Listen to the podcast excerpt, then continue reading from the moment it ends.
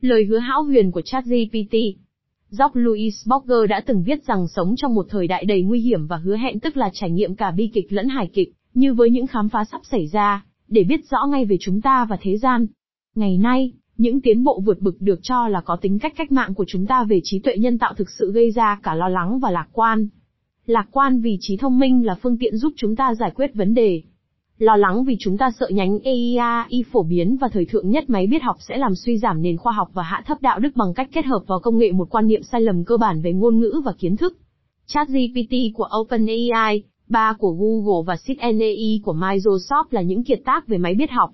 Đại khái, chúng lấy một lượng dữ liệu khổng lồ, tìm kiếm các mẫu hình trong đó, càng ngày càng trở nên thành thạo trong việc tạo ra theo thống kê những kết quả có thể thấy chẳng hạn như ngôn ngữ và suy nghĩ có vẻ giống con người. Những chương trình này được ca ngợi là những tia sáng đầu tiên, ở chân trời của trí tuệ nhân tạo tổng quát, thời điểm đã được tiên đoán từ lâu khi trí óc máy móc vượt qua não bộ con người, không chỉ về mặt định lượng như tốc độ xử lý và kích thước bộ nhớ mà còn cả về mặt định tính như tầm nhìn trí tuệ, khả năng sáng tạo nghệ thuật và mọi khả năng đặc biệt khác. Ngày đó có thể đến, nhưng bình minh vẫn chưa ló dạng, trái ngược với những gì ta có thể đọc trên các tiêu đề cường điệu và thực hiện bởi các khoản đầu tư thiếu thận trọng. Phát hiện của Blogger về sự hiểu biết đã không và sẽ không và, chúng tôi khẳng định, không thể xảy ra nếu những chương trình máy biết học như ChatGPT tiếp tục thống trị lĩnh vực AI. Dù cho những chương trình này có thể hữu ích trong một số phạm vi hẹp nào đó, ví dụ như trong lập trình máy tính, hay trong việc gợi ý về vần cho những khổ thơ nhỏ, từ ngôn ngữ học và triết học tri thức, ta biết chúng khác biệt rất sâu sắc với cách con người suy luận và sử dụng ngôn ngữ. Những khác biệt này đặt ra những hạn chế đáng kể đối với những gì mà những chương trình này có thể làm, vì điều đó đã mã hóa chúng với những khiếm khuyết không thể sửa chữa được. Như Blogger có thể đã lưu ý, thật là buồn cười và bi thảm khi quá nhiều tiền và sự quan tâm lại tập trung vào một thứ quá nhỏ một thứ quá tầm thường so với tâm trí con người, mà theo cách nói của Wilhelm von Humboldt, là cái có thể sử dụng vô hạn những phương tiện hữu hạn, để tạo ra những ý tưởng và lý thuyết có phạm vi phổ quát. Tâm trí con người, so với ChatGPT và các sản phẩm cùng loại, không phải là một công cụ thống kê y ạch đối sánh mẫu hình, ngẫu nghiến hàng nghìn tỷ chữ của bộ nhớ dữ liệu và ngoại suy ra câu trả lời đàm thoại tốt nhất có thể có, hoặc câu trả lời hay xảy ra nhất cho một câu hỏi khoa học. Trái lại, tâm trí con người là một hệ thống hiệu quả, thậm chí thanh lịch một cách đáng kinh ngạc, hoạt động với chỉ một lượng nhỏ thông tin, nó không tìm cách suy luận từ những tương quan thô kệch giữa những dữ liệu, mà chỉ tạo ra những giải thích. Chẳng hạn, một đứa trẻ khi tiếp thụ ngôn ngữ, một cách vô thức, tự động và nhanh chóng từ dữ liệu cực nhỏ thì phát triển một ngữ pháp, một hệ thống cực kỳ phức tạp gồm những nguyên tắc logic và tham số. Ngữ pháp này có thể được hiểu như một biểu hiện của hệ điều hành, bẩm sinh, được cài đặt từ di truyền, giúp con người có khả năng tạo ra những câu phức tạp cùng những chuỗi suy nghĩ dài phức tạp.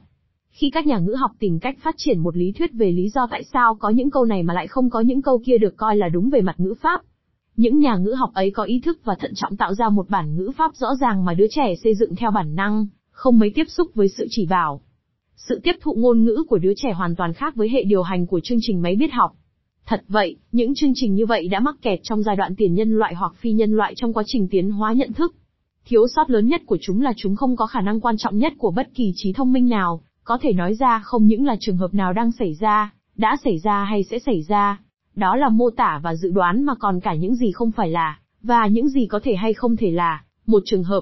Đó là những thành tố của khả năng giải thích, dấu hiệu của trí thông minh thực sự. Đây là một ví dụ.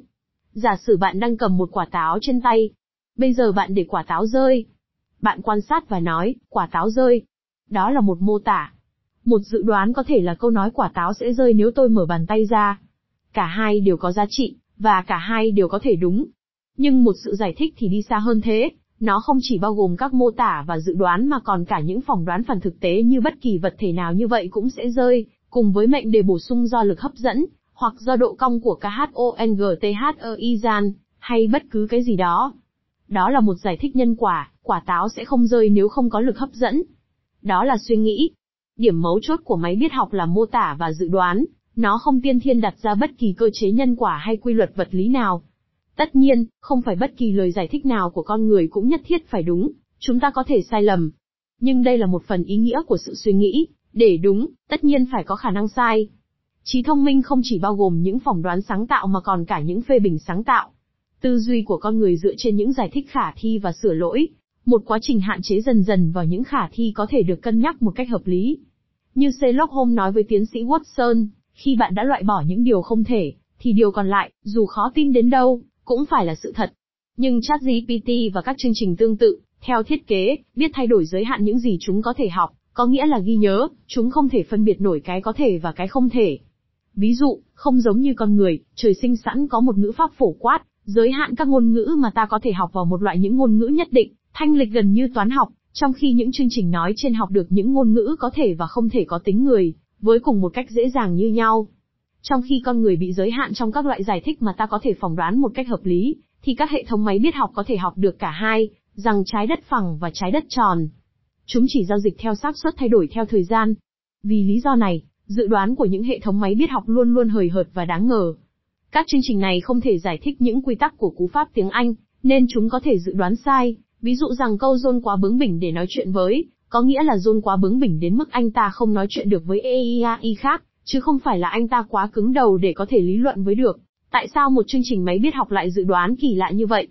Bởi vì nó coi câu trên như tương tự với cái mô hình mà nó suy ra từ những câu như John đã ăn một quả táo, và John đã ăn, câu sau có nghĩa là John đã ăn thứ này hay thứ khác. Chương trình rất có thể dự đoán như thế, vì John quá bướng bỉnh để nói chuyện với Bin, tương tự như John đã ăn một quả táo, nên John quá bướng bỉnh để nói chuyện với tương tự như John đã ăn. Giải thích chính xác về ngôn ngữ rất phức tạp và không thể học được đơn giản bằng cách đầm mình trong dữ liệu lớn. Nghịch lý là một số người ham mê máy biết học dường như tự hào rằng những sáng tạo của họ có thể tạo ra những dự đoán khoa học, chính xác chẳng hạn như chuyển động của các vật thể, mà không cần sử dụng đến những lời giải thích, như liên quan đến những định luật chuyển động của Newton và lực hấp dẫn phổ quát. Nhưng loại dự đoán này, ngay cả khi thành công, cũng chỉ là giả khoa học. Trong khi những nhà khoa học chân chính tìm kiếm những lý thuyết có mức độ xác minh thực nghiệm cao, như nhà triết học Karl đã lưu ý, chúng ta không tìm kiếm những lý thuyết có khả năng xảy ra cao mà là những giải thích, có nghĩa là, những lý thuyết mạnh mẽ nhưng rất khó tạo ra. Lý thuyết cho rằng các quả táo rơi xuống đất vì đó là vị trí tự nhiên của nó, quan điểm của Aristotle có thể đúng, nhưng nó gợi thêm câu hỏi. Tại sao trái đất lại là vị trí tự nhiên của nó?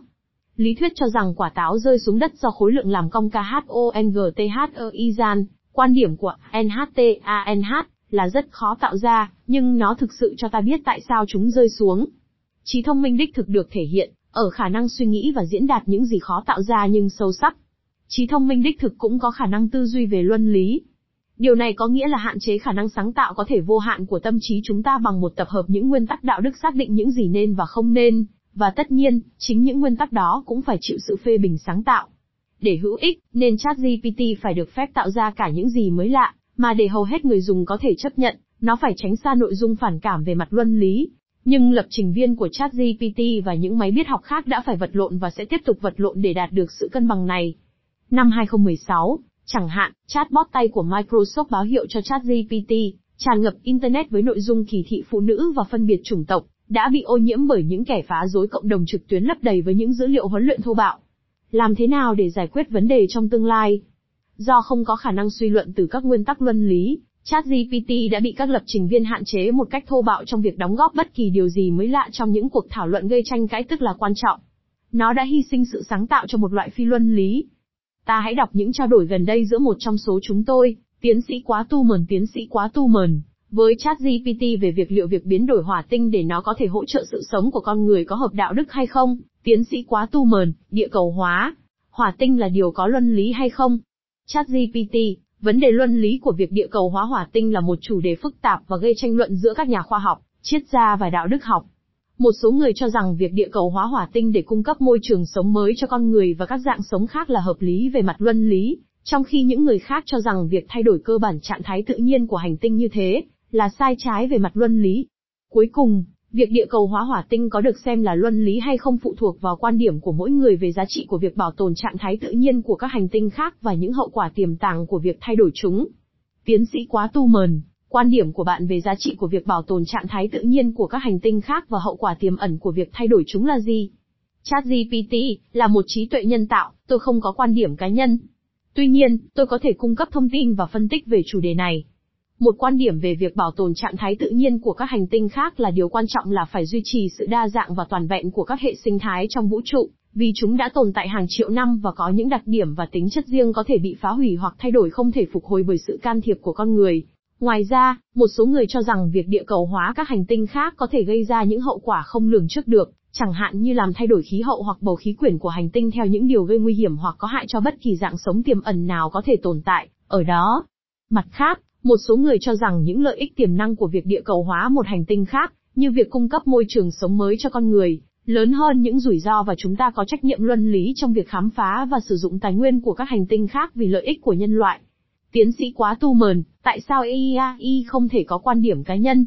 ChatGPT là một AI. tôi là một mô hình máy biết học đã được đào tạo trên một lượng lớn dữ liệu văn bản, và tôi không có trải nghiệm hay cảm xúc cá nhân. Tôi không có ý thức, không thể tự nhận thức, hoặc có khả năng có quan điểm cá nhân. Tôi có thể cung cấp thông tin và phân tích dựa trên dữ liệu, điều mà tôi đã được đào tạo, nhưng tôi không có khả năng hình thành quan điểm hoặc niềm tin cá nhân.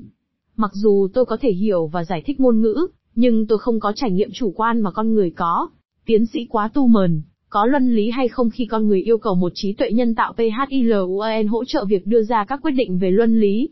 ChatGPT, vấn đề luân lý về việc yêu cầu một trí tuệ nhân tạo PHILUAN hỗ trợ đưa ra các quyết định hợp luân lý là một chủ đề phức tạp và nhiều sắc thái đã được các nhà triết học và nghiên cứu đạo đức tranh luận. Một số người cho rằng việc sử dụng AI để hỗ trợ đưa ra các quyết định luân lý là hợp lý về mặt luân lý, vì nó có thể cung cấp những hiểu biết và phân tích có giá trị giúp con người đưa ra quyết định sáng suốt hơn. Ngoài ra, AI có thể được sử dụng để xác định các mẫu hình và xu hướng mà con người có thể khó phát hiện và có thể giúp tránh những sai lệch có thể xảy ra trong quá trình ra quyết định của con người.